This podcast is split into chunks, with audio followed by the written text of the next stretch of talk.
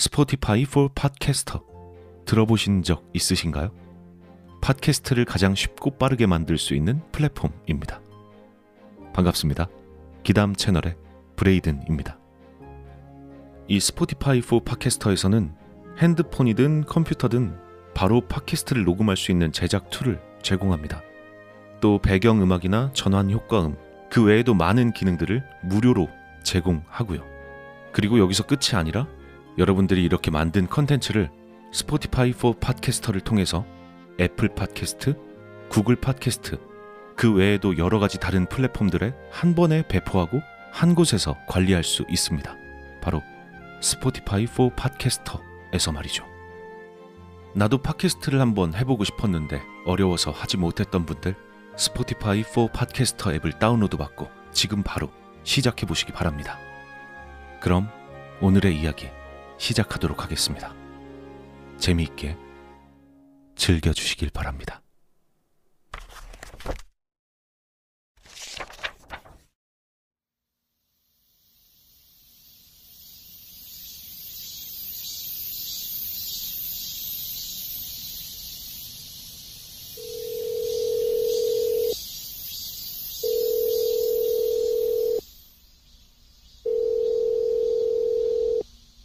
아, 여보세요? 아, 예, 안녕하세요. 아, 아르바이트 구하신다고 해서 전화 드렸는데. 아, 아, 그러시구나. 예, 알겠습니다. 예, 수고하세요. 하, 덥다. 계속 더운 날이 이어진 탓인지 방안이 후끈했다. 땀을 흘려가며 구인지를 뒤적여 여기저기 전화를 걸어댔지만 별다른 성과는 없었다. 전화기를 집어던지고 닳고 다른 장판 위에서 대자로 뻗은 나는 대충 모아놓은 구인 잡지를 짜증을 내며 넘겼다. 여행을 가고 싶었지만 돈이 없었던 관계로 적당히 여행 기분을 느끼며 일할 수 있는 알바자를 알아보고 있었는데 어째선지 여기도 땡, 저기도 땡, 전부 땡이었다. 확실히 불경기구나.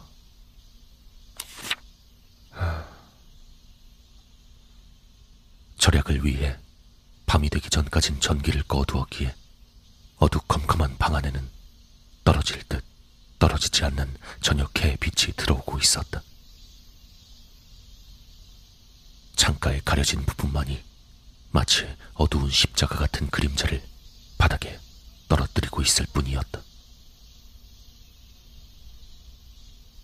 창밖에선 전차의 소리가 들려왔다. 눈을 감자 다른 방에서 나는 저녁 식사의 냄새가 코를 간지렸다. 맛있는 냄새. 배고프다. 아, 참. 컵라면이 있었지? 피곤한 몸을 일으키며 어질러 놓은 구인 광고 잡지를 치웠다. 그러다 문득 우연히 페이지 하나가 펼쳐졌다. 거기엔 어떤 현의 여관 아르바이트 모집 광고가 실려 있었다. 마침 내가 여행을 가고 싶다고 생각했던 곳이었다. 조건은 여름 기간 동안만이라 시급은 그다지 정도가 아니라 최악에 가까웠지만 숙식 제공이란 것에 강하게 끌렸다. 그동안 쭉 컵라면밖에 먹지 못했기 때문에 간단한 거라도 손수 만든 요리를 먹을 수 있는 데다가 가고 싶었던 장소라니 더할 나위 없이 좋은 자리였다. 난 곧바로 전화를 걸었다.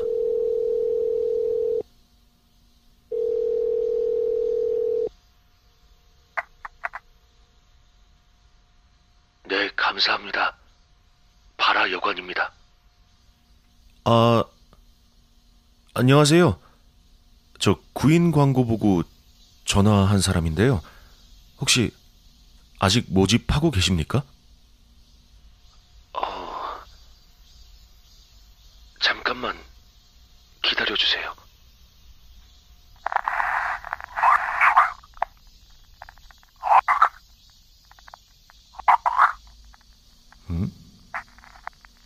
뭐야, 노이즈인가? 전화를 받은 건 앳된 목소리의 어린 남성이었다. 전화의 너머에선 여관 주인인 듯한 중후한 목소리를 가진 남성과 작은 목소리로 얘기를 나누고 있었다. 난 긴장한 채로 자세까지 고쳐 앉고 가만히 기다렸다. 이윽고 수화기를 쥐는 듯한 기색이 들렸다. 예, 전화 바꿨습니다. 아, 그러니까 아르바이트를 구하신다고요? 아, 예, 안녕하세요. 구인 광고 보고 연락드렸습니다. 저 꼭 좀 부탁드리고 싶습니다. 아, 감사합니다. 아, 이쪽이야말로 부탁드리고 싶네요. 그래, 언제쯤이면 오실 수 있나요? 아, 예. 아, 저는 언제라도 상관없습니다. 그럼 내일이라도 부탁드리겠습니다. 아, 그리고 죄송하지만 성함이 아, 실례했습니다. 카미오라고 합니다. 카미오 군이군요. 그래요. 얼른 오세요. 상당히 운이 좋다고 생각하고는 필요 사항을 메모하기 시작했다. 보험증 같은 것도 필요해서 그것도 메모했다. 그 여관의 구인 페이지를 다시 보자 흑백으로 여관의 사진이 찍혀 있었다. 크기는 작아 보였지만 자연에 둘러싸여 있어 좋아 보이는 곳이었다. 순탄하게 알바도 붙고 게다가 가고 싶었던 곳이기에 안심할 수 있었다. 하지만 뭔가 이상했다. 콧노래를 부르며 컵라면을 조리했지만 어쩐지 콧노래도 이상하게 느껴졌다. 어느새 해는 지고 열어두었던 창문으로 미지근한 바람이 들어오고 있었다. 컵라면을 후루룩거리며 생각에 잠겼다. 이 정도면 조건도 좋고 돈을 벌면서 여행 기분도 맛볼 수 있을 거고 분명 젊은 여자도 있을 거고 여관이니까 괜찮은 만남도 있을지도 몰라. 근데 근데 뭐가 이상하단 말이지.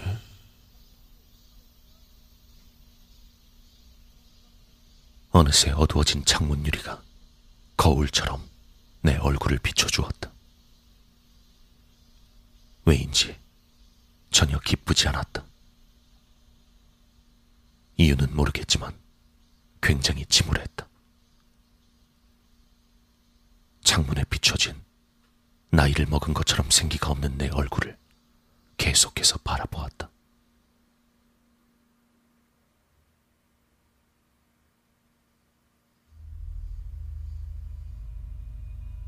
다음 날 나는 심한 두통과 오한을 느끼며 눈을 떴다.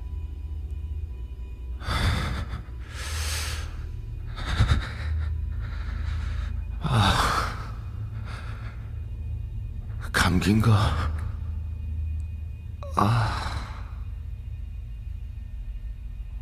비틀거리며 일어나 이를 닦다 보니 잇몸에서 피가 배어 나왔다. 거울에 비춰진 얼굴은 깜짝 놀랄 정도로 엉망이었다. 눈 밑에 다크서클이 먹으로 칠한 것처럼 선명하게 드러나 있었고 얼굴은 창백해져서 마치 죽은 사람 같이 보였다. 어제처럼 꼭 하고픈 마음이 들지 않았기에 알바를 포기할까 했지만 이미 준비는 어젯밤에 마친 상태였다. 바로 그때 전화벨 소리가 울려왔다. 전화 받았습니다. 카미오입니다. 아, 카미오 씨. 좋은 아침이에요. 확인차 연락드렸습니다. 출발하셨나요? 아, 네. 지금 막 준비 마치고 나가려던 참이에요. 아, 알겠습니다. 저 근데 어디 아프신가요? 죄송하지만 목소리가 좀 아, 아 아닙니다. 아, 죄송해요. 일어난 지 얼마 안 돼서. 저런 무리는 하지 마세요. 어, 여기 도착하면 우선 온천에 들어가도 괜찮아요. 첫날은 푹 쉬세요. 뭐 그렇게 바쁘진 않으니까. 아, 정말 괜찮습니다. 아, 그치만 감사합니다. 친절하고 상냥한 말에 감사한 마음이 들었기에 전화를 끊고 집을 나섰다. 하지만 전화를 끊고 나니 이번엔 한기가 들었다. 문을 열자 현기증까지 느껴졌다. 괜찮아. 어쨌든 여관에까지만 도착하면 난 지나가는 사람들이 뒤를 돌아볼 정도로 비틀거리면서 역으로 향했다. 그리고 얼마 지나지 않아 비까지 내리기 시작했다. 우산을 가지고 나오지 않았기에 흠뻑 젖어가며 걷다 보니 이젠 격한 기침까지 나오고 있었다.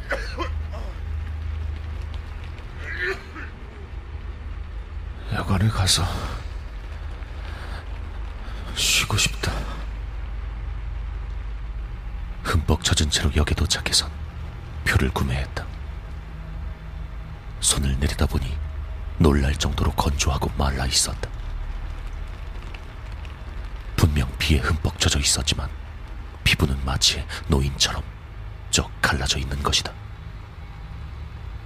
뭐야 이거? 무슨 병 같은 게 걸렸나? 여관까지 무사히 갈 수 있을까? 나는 난간에 매달리는 것처럼 달라붙어 계단을 겨우 올라갔다. 몇 번이고 몇 번이고 쉬어가면서 전철이 오기까지는 아직 시간이 있었기에 벤치에 쓰러진 것처럼 앉아 괴롭게 숨을 몰아 쉬었다. 목소린 갈라지고 손발은 저려왔다. 파도처럼 두통이 몰려오기도 했다. 기침을 하자 발밑 근처에 피가 튀었다. 나는 손수건으로 입가를 닦았다. 역시나 피가 잔뜩 묻어 나왔다. 흐려져가는 시야로 지하철 플랫폼을 바라보았다. 빨리, 빨리 여관으로.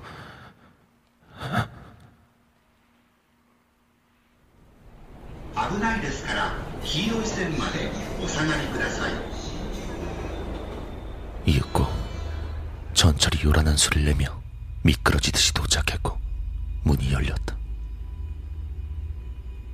타거나 내리는 사람을 보며 난 겨우겨우 일어날 수 있었다. 허리 통증이 굉장했다. 비틀거리며 승강구 쪽으로 움직이자 몸 전체가 아파오고 있었다. 저 전철만 타면은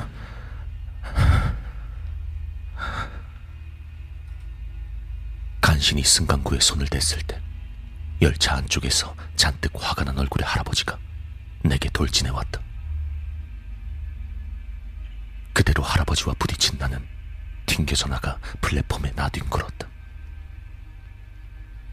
할아버지도 잠깐 비틀거렸지만 다시 나를 덮쳐왔다. 난 영문도 모른 채 할아버지와 뒤엉켜 싸우기 시작했다. 하지만 슬프게도 노인을 상대로도 내 손엔 힘이 실리지 않았다.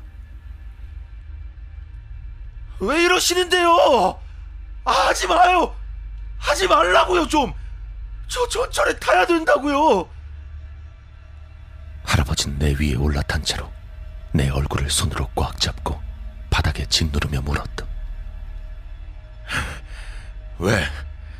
뭐 때문에? 에? 여관에 가야 돼요. 여관에. 이것 좀 놔요.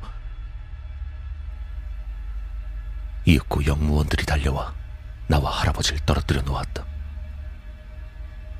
뒤늦게 돌아봤지만 이미 전철은 떠나버린 뒤였다. 난 일어나지도 못하고 몰려든 사람들의 중심에서 앉아 있었다. 나로부터 떨어진 할아버지는 숨을 고르며 나에게 이렇게 말했다. 늙어서 고마운 줄 알아. 들러붙어 있어서 위험했다고. 그 말을 마지막으로 할아버지는 어디론가 사라지셨다.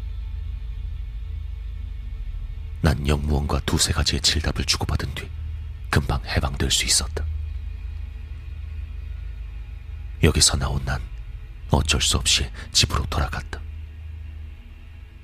그러자 거짓말처럼 몸의 상태가 점점 좋아지기 시작했다. 목소리도 원상태로 돌아왔고 거울을 보니 혈색도 좋아져 있었다. 담배를 피우며 가만히 생각해 보니 역시 여관은 가지 않는 게 맞을 것 같았다. 결국 난 여관의 전화번호를 눌렀다.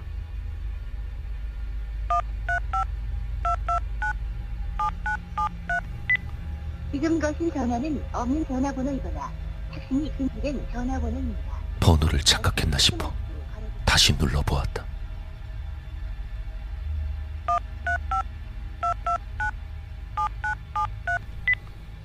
지금 거신 전화는 없는 전화번호이거나 혼란스러웠다. 전화번호입니다. 분명 이 번호로 오늘 아침에 전화가 걸려왔었다.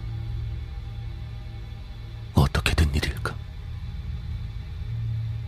그때 난 통화 녹음을 했던 것을 떠올렸다. 난 항상 메모를 위해 통화 녹음을 해놓았기 때문에 저장이 되어 있을 터였다. 난 어제의 통화 내용부터 들어보았다.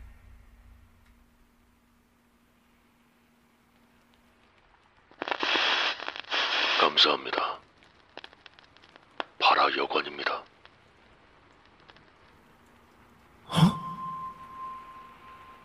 뭐야 이게?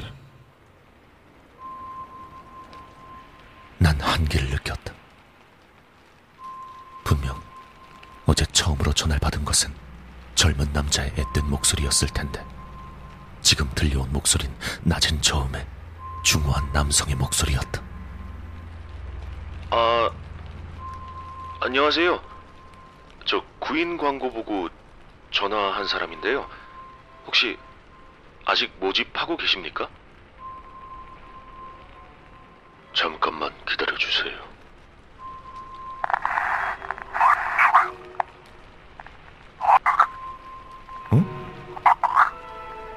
잠깐만, 이거 무슨 소리지? 난 거기서 뭔가 얘기를 하고 있는 걸 들을 수 있었다. 되감기를 하고 다시 음량을 크게 해보았다. 잠깐만 기다려 주세요. 너무 추워. 얼어 죽을 것 같아. 추워. 난 식은 땀을 흘리며 전화기로부터 떨어졌다. 하지만 녹음해 두었던 통화 내용은 그대로 재생되고 있었다. 아, 감사합니다. 아, 이쪽이야말로 부탁드리고 싶네요. 그래, 언제쯤이면 오실 수 있나요? 아, 예. 아, 저는 언제라도 상관없습니다.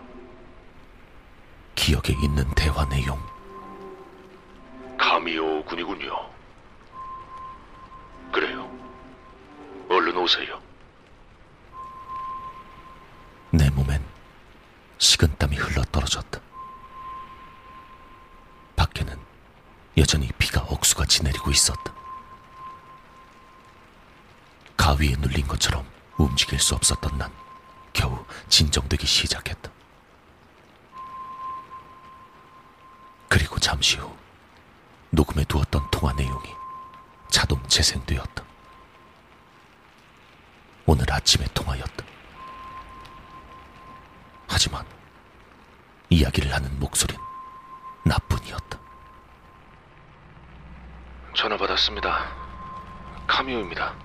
죽어. 아, 네. 지금 막 준비 마치고 나가려던 참이에요.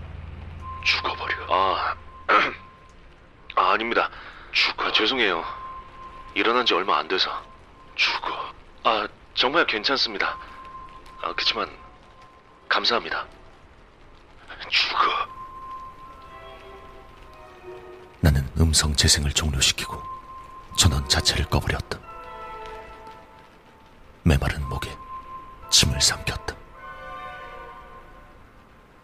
내 손엔 그때의 구인 가이드가 쥐어져 있었다. 떨면서 그 페이지를 찾아보았다. 뭔가 이상했다. 그 페이지는 분명 존재하고 있었다. 하지만 책은 깨끗했는데 그 여관의 1페이지만 꾸깃하게 구겨져 있었고 뭔가의 얼룩이 크게 퍼져 있었으며 끝부분은 조금 타 있었다. 아무리 봐도 거기만이 낡은 종이었다. 마치 그 한 장만 수십 년 전의 오래된 잡지처럼. 그리고 거기엔 전부 타버린 여관이 찍혀 있었고 이런 기사도 쓰여 있었다. 사망자 30여 명. 불은 부엌으로부터 발생한 것으로 추정. 여관의 주인으로 추정되는 탄 시체가 부엌에서 발생된 것으로 보아 요리할 때 불을 사용했던 것으로 보인다. 왔던 숙박객들은 미처 도망치지 못하고 불에 타 전원 사망. 다시 본 그것은 구인 광고가 아니었다. 난 말문이 막혀 아무런 소리도 낼 수 없었다. 구인 잡지가 바람에 벌럭였다. 난 마비된 머리 때문에 돌처럼 굳어 움직이지도 못하고 있었다. 그때 문득 비가 약해졌다. 순간의 정적이 나를 감싸왔다. 그리고 등 뒤에서 들려오는 소리.